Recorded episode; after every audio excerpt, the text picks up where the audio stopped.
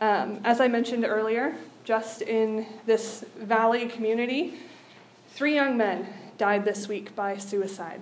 So, today, related to our scripture reading, I'm going to talk quite a lot about mental health and our response to things like mental illness and how we, as people of faith, can help. This is a hard topic for me personally, and I know it hits home for many of you as well. So I will offer the same warnings and invitation that I have previously, which is if at any point you need to get up and take a walk, get some water, whatever, do what you need to do to care for yourself well this morning.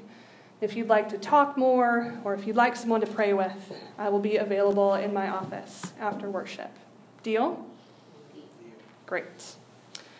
So, that said, we are back in the Gospel of Mark this morning, picking up precisely where we left off last week. There is a lot going on in this passage, and sadly, we can't get to all of it today, but there is plenty here for us to chew on. So, before we turn to Scripture, I would love it if you would pray with me.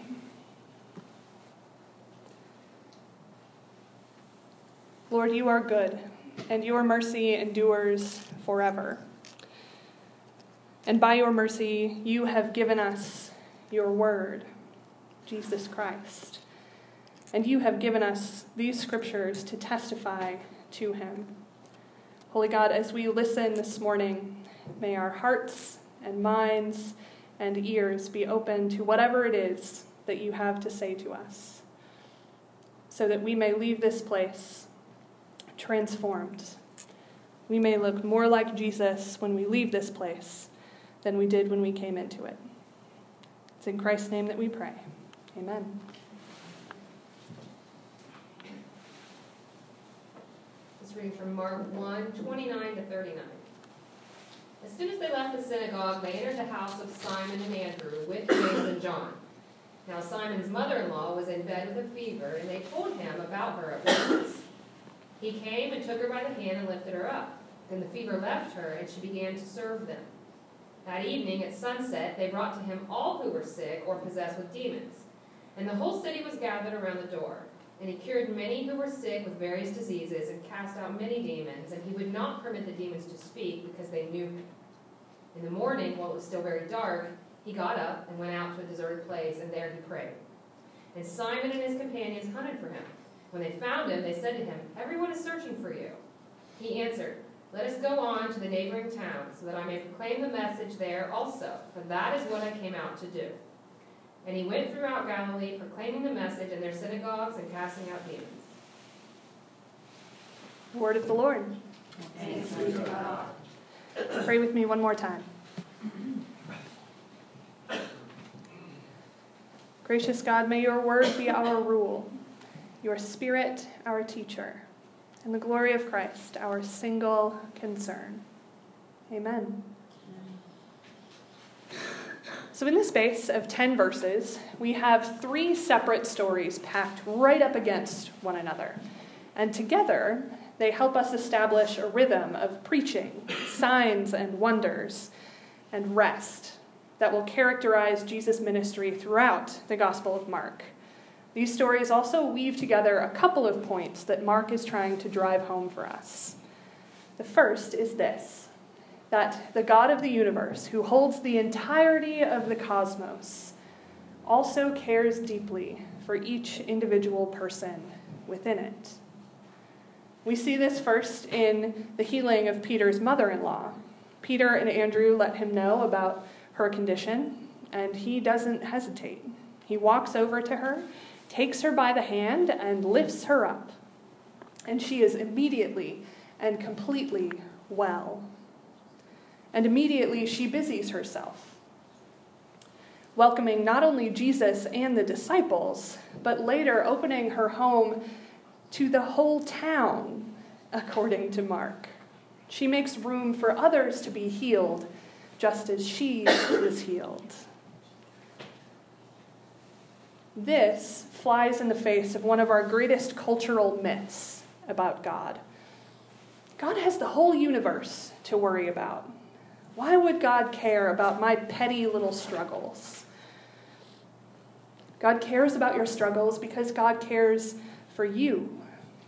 Jesus shows us in this moment that there is no ask too small. God is up to, God is up to something big for the sake of the whole world, yes. But Jesus also takes the time to hear every prayer, to acknowledge everyone who asks. There is no person too irrelevant, too far in the background. Tomorrow marks one full year since my first Sunday as your pastor. And every Sunday for that whole year, I've begun our worship service with the same six words Beloved people of God, good morning. I do this because I don't think we can hear those words often enough. I really don't think it is physically possible to be reminded too often that we are, both as a community and as individuals, beloved children of God. There can only be an all y'all if there is a you, and a you, and a you, and a you, and a you. And if you believe, if you truly, unabashedly believe that you are a beloved child of God, and that no spirit, no illness, no feeling, no action can change that. That's one of the very few things in this constantly shifting world that I am absolutely certain of. And I will remind you of it every chance I get. This brings us to the second point that Mark drives home for us. Jesus, being both fully human and fully divine, absolutely holds the heart and mind and power of God. But he also lives in a very human body, which needs things like rest and food and sleep. After he heals half of Capernaum, he leaves town. He finds a field or a hill somewhere to be alone with God, to renew his strength for the journeys ahead. A couple of weeks ago, in the adult Sunday school class, I asked a question that's haunted me ever since. When folks are struggling, when they desperately need community, when they're seeking hope and wholeness, why isn't the church, why isn't this where they come? And as I've chewed on that question and done some research and asked a few close friends, the answer that I've been left with is both heartbreaking and challenging because they're not sure that they'll find those things here. The church is great at supporting and praying for people with physical injuries or illnesses. We can cope with all sorts of diagnoses and surgeries. We'll share pretty openly that we've had that surgery too, or someone we know has that diagnosis. We can bring you food and keep up with your treatments and offer prayers of hope and thanksgiving when things are going well, prayers of concern and intercession when they're not. But by and large, the church as a whole is not usually a safe place to talk about mental illness, or for that matter, mental health. If you walk into any church, not this one specifically, but any church, and say, I have depression and I'm struggling right now, you're more likely to be told that it's your own fault, that you're guilty of something, or you haven't prayed enough or your faith is lacking, then be referred for counseling or asked if you've seen a doctor. We want to help, we do, but that doesn't mean we're always the best equipped people to do that. Church attendance and prayer are absolutely places and tools for community, for rest and rejuvenation, but these are not on their own sufficient treatment for things like depression or anxiety disorders or any other illness. We can pray for healing and hope, but we can also pray for doctors to prescribe the right medications and therapists to provide proper treatments. I'm not ashamed to say that therapy changed my life, probably saved it at least once. And medication has saved countless faithful people whom I know and love, offering them a renewed hope for life and life abundant. God has given us doctors and therapists and psychiatrists and counselors. God has called those beloved people to do the long and difficult work of healing. Our task as the church is to walk alongside those people as they seek wellness and wholeness, to learn the lingo of treatments and meds and support groups. Our job is to empower and encourage those healers as they live out their call. Our prayers in this way can make all the difference. Gerald May is a medical doctor who practice, practices psychotherapy in Washington, D.C. And he writes of the importance of community in the healing process.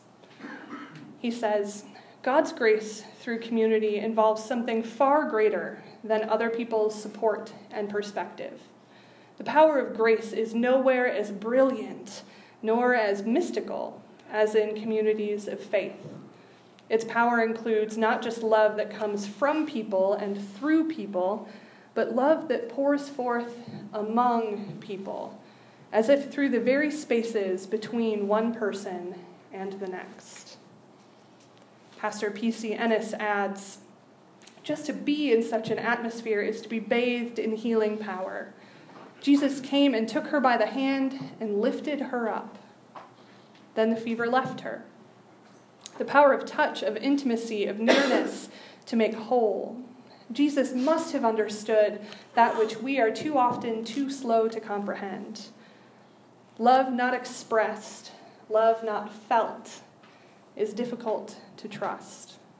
Theologically speaking, that is the reason for incarnation. God knew the human need for nearness. Jesus is the incarnation of God's love, which makes it all the more demanding, if frightening, to realize that for some people, we are the only Jesus they will ever know. Jesus, when he reached out a hand to heal, looked beyond any illness to see a person, one of God's own beloved children. And we too can offer that same grace. But here's the thing I am not actually Jesus. You are not actually Jesus. None of us can be in all times and all places. I can't even be trusted to answer my phone every time it goes off without letting it go to voicemail. So, all of us, when we find ourselves loving someone who is not well, will need backup.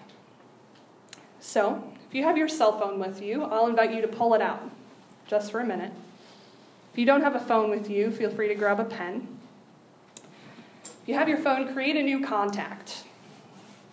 You can call it Bob, whatever you need to call it. But in just a moment, I'm going to give you two numbers. The first is the National Suicide Prevention Lifeline. This is a 24 7 hotline for anyone who's thinking about self harm or experiencing suicidal thoughts. It's completely confidential. No one will ever know that you called unless you tell them. And it's a safe, completely non judgmental space to just talk. So here's the number 1 800 273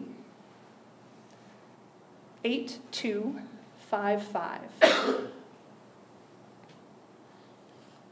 It's 1 800 273 8255. The second number is a crisis text line. So if you hate talking on the phone, or you can't say what you need to say out loud, you can text this number and you'll get a response back within 10 minutes. The same terms apply 24 7, completely confidential, and a safe space.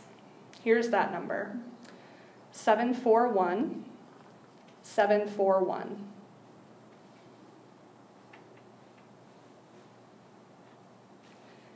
You may never need these numbers. But today, it is my most fervent prayer that if you do need them, or if you know someone who does, you won't have to go far to find them. I will always do my best to answer the phone when you call. And please, call any time. But sometimes it's easier to talk to a complete stranger whom you'll likely never see in person than it is to talk to someone face to face. So, one last thing Jesus' primary mission was to preach the good news that the kingdom of heaven had come near. But everywhere he went, people who needed help reached out to him. And everywhere he went, Jesus reached back. Always, always with love. So, more than anything else, I want you to hear today asking for help is not weakness. In fact, asking for help is the most courageous and hopeful thing you could possibly do. And that's why we come to this table, because we are not strong. Not because we have it all together, not because we know exactly what we're doing. We come to receive Christ's presence among us, to immerse ourselves in this grand story of remembrance and communion and hope. We come to be fed, to receive strength for this earthly journey. This is Christ's table, and absolutely everyone is. The Lord be with.